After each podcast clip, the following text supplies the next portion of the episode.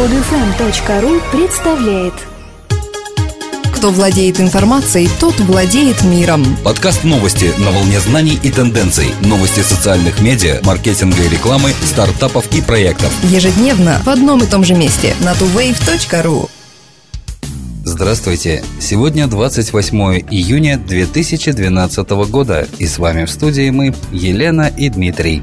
Facebook разрешили самостоятельно менять адреса страниц. Теперь владельцам страниц не придется отправлять запрос или связываться с представителями Facebook для смены части адреса, определяемой указанным при регистрации именем пользователя. Раньше страницы, имеющие больше 100 отметок «Мне нравится», не могли изменить свой URL, не заполнив обязательную форму «Запрос». И даже ее заполнение не гарантировало того, что сотрудники Facebook примут изменения. Теперь форма запроса на изменение адреса страницы удалена с сайта, а вместо нее появилась опция, позволяющая владельцам страницы изменить этот адрес самостоятельно. Изменение адреса страницы возможно только единожды. При этом обеспечивается проверка доступности нового желаемого имени пользователя. Это похоже на введение несколько лет назад опции по изменению имени пользователя для пользовательских аккаунтов. Сделать изменения можно во вкладке «Редактировать страницу», «Изменить информацию». Накануне своей первой годовщины Google Plus объявил о скором запуске новой функции «История», которая позволит добавлять в профиль прошлые события и обновления из других социальных сетей. Учитывая, что Google Plus еще очень молодая социальная сеть, профили пользователей содержат информацию только за последний год. С помощью истории каждый пользователь сможет воссоздать более полную картину о себе в этой социальной сети, подобно тому, как это делается в хронике Facebook. Теперь вы сможете пролистывать свои аккаунты в других социальных сетях, привязанные к аккаунту в Google+, и выбирать, какие прошлые события, фотографии, статусы и чекины вы хотели бы добавить в свой профиль Google+.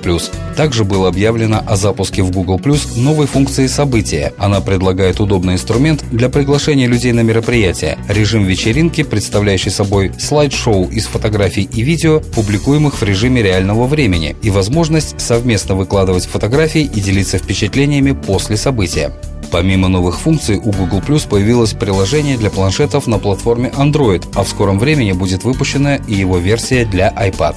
Британский комик Эл Мюррей защищает свободу слова в Твиттер. Он считает, что некоторые судебные прецеденты могут стать угрозой для 10 миллионов британцев, активно использующих самый популярный сервис микроблогов. К такому выводу Мюррей пришел, участвуя в поддержке Пола Чамберса, которому были предъявлены обвинения в терроризме из-за слишком эмоционального твита. Судебная тяжба Чамберса длится уже более двух лет, а ее причиной стал возмущенный твит молодого человека, который тот написал, пытаясь вылететь к своей девушке из Донкастера в Северную Ирландию. Возмущение закрытием аэропорта обошлось Чамберсу в тысячу фунтов стерлингов штрафа плюс обвинение в отправке сообщений угрожающего характера. Твит Пола содержал приблизительно такой текст. «Гадство! Аэропорт Робин Гуд закрыт! У вас есть неделя, чтобы разогнать эту дрянь, иначе я разнесу аэропорт», который увидели около 600 читателей его аккаунта. Эл Мюррей, поддерживающий молодого человека на протяжении всех двух лет следствия, специализируется на юмористическом жанре. Он считает, если Чамберсу предъявит обвинение в распространении угрожающих заявлений и попытки терроризма, любое эмоциональное или шуточное высказывание, опубликованное в социальных медиа, можно будет расценивать как угрозу.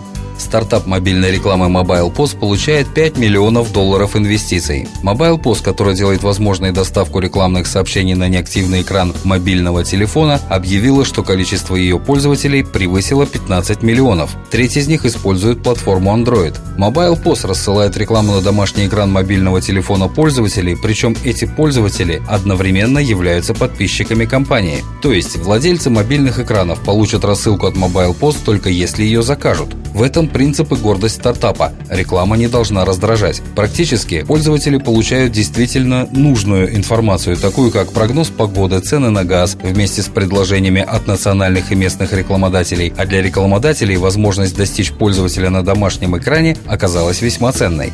Уровни вовлечения пользователей, которых достигла компания, составляют 8-10% для рекламных сообщений, 12-15% для контент-сообщений и 27-30% для CRM-сообщений.